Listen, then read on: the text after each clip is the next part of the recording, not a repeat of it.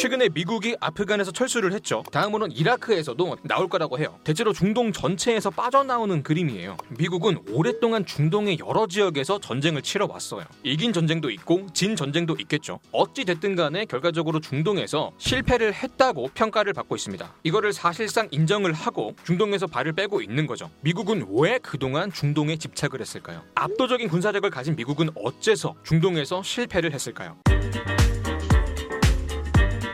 자, 왜 실패를 했는지 알기 전에 무엇을 성공시키려고 했는지를 봐야 될 것 같은데 미국이 본격적으로 중동에 집중하기 시작한 때가 냉전 시대예요. 두 번의 세계 대전을 치르는 동안에 유럽은 얼이 좀 빠지게 됐고 미국 대 소련 구도로 기강이 딱 잡혔을 때거든요. 둘이 그냥 나라 살림을 끌어다가 국방비에 때려받고 군비 경쟁을 하고 힘자랑을 했어요. 서로 전면전은 피했습니다. 자기들 땅에서 직접 붙지도 않았고 보통은 남의 나라 땅에서 대리전을 치렀는데 이 대리전이 뭐냐? 보통 한국의 6.25 전쟁도 대리전으로 보거든요. 이게 우리 입장에선 그냥 공산당 못 내려오게 싸운 것 같은데 크게 보면은 또 이 소련이 북한을 미국이 남한을 지원하면서 미국이랑 소련이 간접적으로 싸웠다고도 보는 거죠. 우리가 일종의 포켓몬이 된 거예요. 한국 전쟁 다음으로 터진 월남전도 그래요. 북베트남 이랑 베트콩은 소련이 지원하고 남베트남은 미국이 거들었어요. 그 다음으로 냉전의 전선이 넘어간 게 중동이에요. 그 중에서도 아프가니스탄에서 미국과 소련이 부딪히면서 미국의 중동 개입이 제대로 본격화가 된 거죠. 당시에 소련은 아프간의 공산주의 정권을 지원했고 미국은 이 공산주의에 저항하는 반군을 지원했어요. 주변의 이슬람 국가들 역시 한데 뭉쳐서 반군을 지원했고요. 소련의 확산을 막아야 됐거든. 이런 흐름 속에서 미국은 이슬람 세계와 연대하게 됐고 그 와중에 미국의 지원으로 성장한 남자가 바로 오사 마 빈 라덴이었어요. 그는 미국으로부터 받은 총으로 훗날 미국을 공격하게 되고요. 자, 소련과 아프간의 전쟁은 소련의 패배로 끝이 났고 얼마 못 가서 소련은 해체가 됐어요. 이 패전의 후유증이 붕괴 원인 중 하나가 됐죠. 근데 이 소련이 퇴장한 지도 벌써 30해가 넘어가고 있는데 미국은 왜 아직까지 중동에서 비비적거리고 있었냐? 우리 모두가 다 아는 이유. 석유 때문이겠죠. 석유 하면 중동이잖아요. 근데 사실 원조는 미국이에요. 석유를 처음 산업으로 키운 것도 미국이었어요. 그러다가 미국의 주요 산업 중에 하나가 됐고요. 19세기에는 미국 최고의 부자가 석유 부자였을 정도니까 상황이 이러니 석유 산업계가 갖는 정치적인 입김도 커질 수밖에 없겠죠. 미국이 석유를 차지한다고 중동에 간 것도 이런 맥락에서 보면 될 것 같은데 특히 이 자원이라는 게 또 무기가 될 수 있거든요. 그 영화 매드맥스에 보시면 폭군 임모탄이 물을 독점을 해서 권력을 잡았잖아요. 그때는 지금보다 석유가 더 중요한 자원이었어요. 석유 없이는 경제가 굴러가지도 않아요. 오일 쇼크 터지고 기름값이 막 폭등할 때 앰뷸런스에 실려간 나라도 되게 많아요. 유가가 오르면 유통비가 오르고 물가 전체가 다 올라요. 이 전기도 발전이 안 되죠. 옛날에는 발전도 석유로 많이 했거든요. 근데 오일 쇼크가 터지고 전기를 못 만드니까 그때부터 석탄이나 원자력으로 돌린 거예요. 그럼 이 유가가 왜 폭등을 했냐? 중동에 전쟁이 터져서 석유를 못 파는 경우도 있고요. 반대로 일부러 안 파는 경우도 있어요. 뭔가 이제 외교적으로 원하는 게 있을 때 물량을 통제하고 가격을 올리는 거죠. 자원을 무기로 협박을 하는 거예요. 이런 자원의 독점 상태를 강대국들이 가만히 두겠습니까? 이거를 통제하겠다고 미국이 들어간 거죠. 근데 이게 대놓고 막 기름 빨아먹으러 왔습니다. 이렇게 하기엔 눈치가 보이잖아. 그래서 세계 경찰이란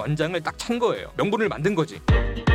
자 다음으로 이 석유 산업 말고도 중동을 호시탐탐 노리는 산업이 또 하나 있는데 바로 방위 산업이에요. 무기 만들어 파는 거. 이것도 전통적으로 미국 산업의 중요한 한 축이었죠. 아무래도 세계 대전이나 냉전을 겪는 동안에 미국의 경제가 군사 경제로 재편이 됐거든요. 냉전 당시에는 미국이 월남전에서 쓴 폭약이 수백만 톤에 달한다고 해요. 이게 2차 세계 대전 전체에서 쓴 양보다 몇 배가 많다고 해요. 그 과정에서 방위 산업체들이 엄청나게 커졌겠죠. 근데 문제는 냉전이 끝나고 보니까 더 이상 이 무기 쓸 데가 없는 거야. 이제 감 감히 미국한테 덤빌 놈이 없으니까 무기 공장들은 엄청나게 지어놨는데 팔아줄 데가 없으니까 고민이 되는 거죠. 그래서 새로운 적이 필요해졌고 그게 바로 중동이었던 거죠. 특히 미국에는 전쟁을 좋아했던 대통령이 몇 명 있었는데 그 중에 유명한 게 조지 부시 집안이죠. 아빠 부시랑 아들 부시가 나란히 대통령을 했고 아빠 부시는 걸프 전쟁을 아들 부시는 아프간 전쟁과 이라크 전쟁을 벌였죠. 조지고 부시는 거를 좋아하는 집안이 아니었나 뭐 이런 생각이 드는데 그리고 중동의 무기 수출도 엄청 많이 해요. 여기에 항상 전쟁이 있으니까 이런 VIP 고객이 또 없거든요. 실제로 최근까지도 미국의 무기를 팔아주는 나라의 절반이 중동이에요. 그리고 이 중동이 미국산 신형 무기의 시연장 역할도 해왔거든요. 특히 아빠 부시의 걸프전 때 전 세계가 충격을 받았어요. 각종 미국산 첨단 무기들이 등장을 했거든요. 이때 압도적인 화력으로 전쟁을 거의 한 달 만에 끝내버렸어요. 미국산 무기를 홍보한 꼴이 된 거죠. 실제로 이때 이후로 미국산 무기가 불티나게 팔렸어요. 그리고 이 걸프전의 승리는 경제적인 효과 이상으로 정치적인 효과가 엄청나게 컸죠. 미국은 신이다. 쟤들은 진짜 건드리면 안 되겠다. 이런 이런 인식을 전 세계에 제대로 박아줬어요. 이 기강이 확실하게 잡히니까 외교가 편해. 미국의 입맛에 맞게 전 세계를 조종할 수 있었어요. 미국이 까라 그러면 다들 그냥 무조건 까니까. 그렇게 걸프전은 성공적으로 보였습니다. 잠깐은. 근데 보이지 않는 곳에서 위협이 슬그머니 기어 나오고 있었죠. 반미 감정이 커지기 시작한 거예요. 왜 자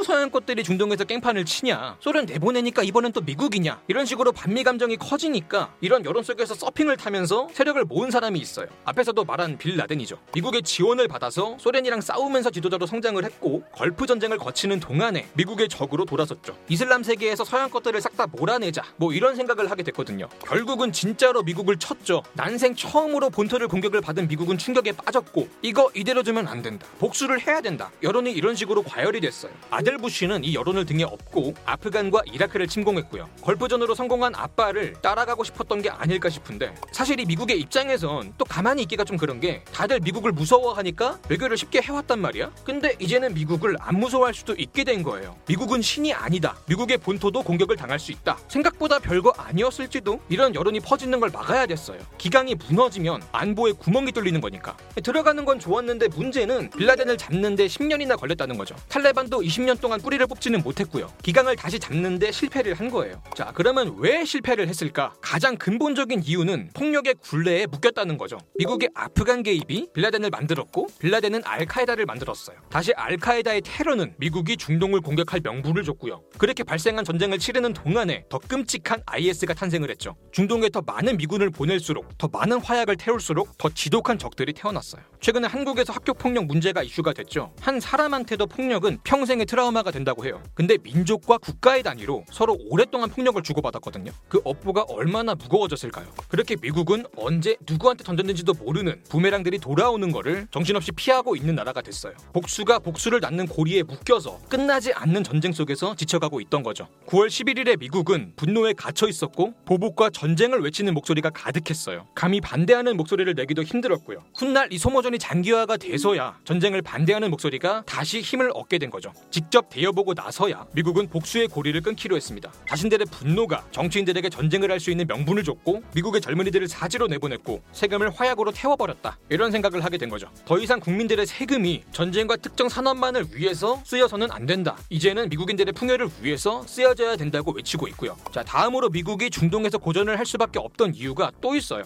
중동의 국가들이 급조가 됐다는 거죠. 원래 이 지역을 오스만 제국이 지배를 했거든요. 근데 1차 대전이 끝나고 제국이 해체가 되면서 이 지역 을 영국이랑 프랑스가 나눠 먹게 돼요. 근데 이 국경이라는 게 아주 오랜 역사 속에서 전쟁도 하고 협상도 하면서 자연스럽게 형성이 돼야 되는데 이런 중요한 국경을 외지인이 들어와서 대충 그냥 그어버린 거야. 단기간에 국경과 나라가 급조가 된 거죠. 문제는 이 지역마다 민족이나 종교의 분포가 다른데 이런 걸 전혀 생각을 안 하고 찍찍 그어버리니까 섞이면 안 되는 사람들이 섞여서 살게 됐고 갈라지면 안 되는 사람들이 갈라졌어요. 덕분에 민족이나 종교 갈등이 끊이지 않게 됐고요. 이게 모든 중동 문제의 시발점이라고 보면 돼요. 그 한반도만 봐도 고작 두 조각으로 쪼갰을 뿐인데 북한 문제를 우리가 편두통을 달고 살아요. 근데 여기는 무려 스무 조각이 넘게 찍혔어요. 너네들은 왜 맨날 싸우니? 이렇게 말하기가 조금 애매하다는 거죠. 당장 우리도 허구한 날 이벤트 매치로 싸우는데.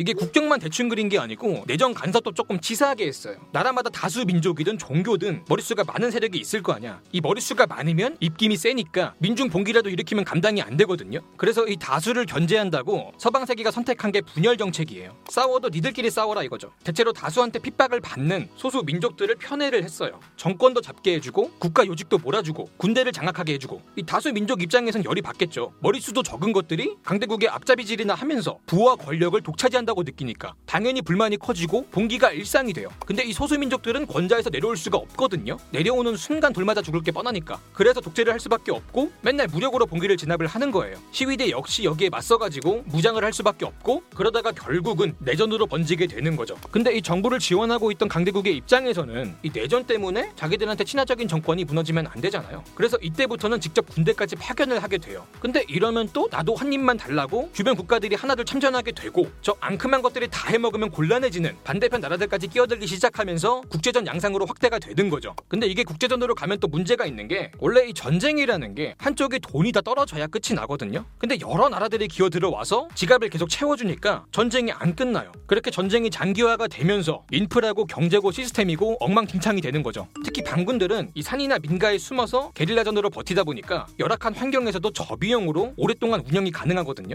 이렇게 서방 국가의 개입으로 전쟁이 늘어지고 복잡해지면서 서방 세계에 대한 적개심은 더 커질 수밖에 없고요. 때문에 폐쇄적이고 보수적이고 과격한 이슬람 세력의 입김이 커지고 반대로 개방적이고 세속적이고 온건한 이슬람 세력들은 설 자리가 없어지는 거죠. 서방 세계에 대한 미움이 중동의 평화적인 세력의 성장을 막고 있는 거예요. 우리가 지금 이슬람 하면 안 좋은 이미지가 먼저 떠오르는 것도 오랜 전쟁을 거치면서 이 과격주의들이 부상을 했기 때문이에요. 주변국들이 깽판만 치지 않았어도 나오지도 못했을 애들이라는 거죠. 에라 모르겠다 지금이라도 탈출은 하고 싶은데 남의 나라에 깽판 쳐놓고 그냥 나오기도 조금 눈치가 보이거든요. 그래서 뭐 자유민주주의 국가를 건설을 해주겠다 이런 명분으로 버티고 있던 건데 문제는 애초에 폭력의 원인 중에 하나가 자기들인데 버티고 앉아 있어 봐야 일만 더 꼬이거든요. 아프가니아 오랜 전쟁으로 시스템이 붕괴가 됐고 정부도 자기 힘이 아니라 미국의 힘으로 버티고 있는 애들이고 그러다 보니까 미국에 의존적이고 무능하고 부패하게 돼요. 애초에 나라가 식도고 장기고 다 박살이 났는데 미국이 떠먹여 준다고 해도 삼킬 수가 없는 거예요. 최근에 전쟁을 반대하는 목소리가 커졌다고 했죠. 전쟁은 지겹고 세금은 녹았고 얻은 거라곤 적들 뿐이고 깽판 치고 나가서 미안한데 어쩌겠냐. 죽치고 있어 봐야 일만 더 꼬이는 걸. 탈출하자. 이제 미국만 생각하자. 이런 여론이 점점 커진 거죠. 이런 미국 우선주의가 대세를 타면서 탄생한 스타가 바로 트럼프고요. 눈치코치 보지 않고 미국을 중동에서 꺼내줄 남자가 등장을 한 거예요. 결국은 아프간 철수의 못을 박은 게 트럼프고 바이든이 이거를 이어받아서 지금 행정 명령이 떨어진 건데 마지막으로 이제 미국의 안보 정책이 변했어요. 미국이 걱정하는 건 이제 중동의 테러가 아니라 중국이라는 신흥 강대국이에요. 테러와의 전쟁에서 중국과의 무역 전쟁으로 옮긴 게 이런 시대적인 변화를 상징한다고 보면 될 것 같고 추가로 석유의 가치가 떨어진 것도 영향이 있어요. 전 세계적으로 재생에너지 바람이 불면서 화석연료를 덜 쓰자는 방향으로 가고 있잖아요. 특히 미국 같은 경우는 트럼프 때 이 셰일가스에 크게 투자를 하면서 석유 자금 능력도 엄청나게 올라간 상황이에요. 굳이 중동의 기름에 집착할 이유가 없어진 거죠. 이런 일련의 흐름들 속에서 미국이 빠지고 있다. 이렇게 보시면 될 것 같습니다. 오늘 영상 여기까지고요. 지금까지 지식한 입의 한 입만이었습니다.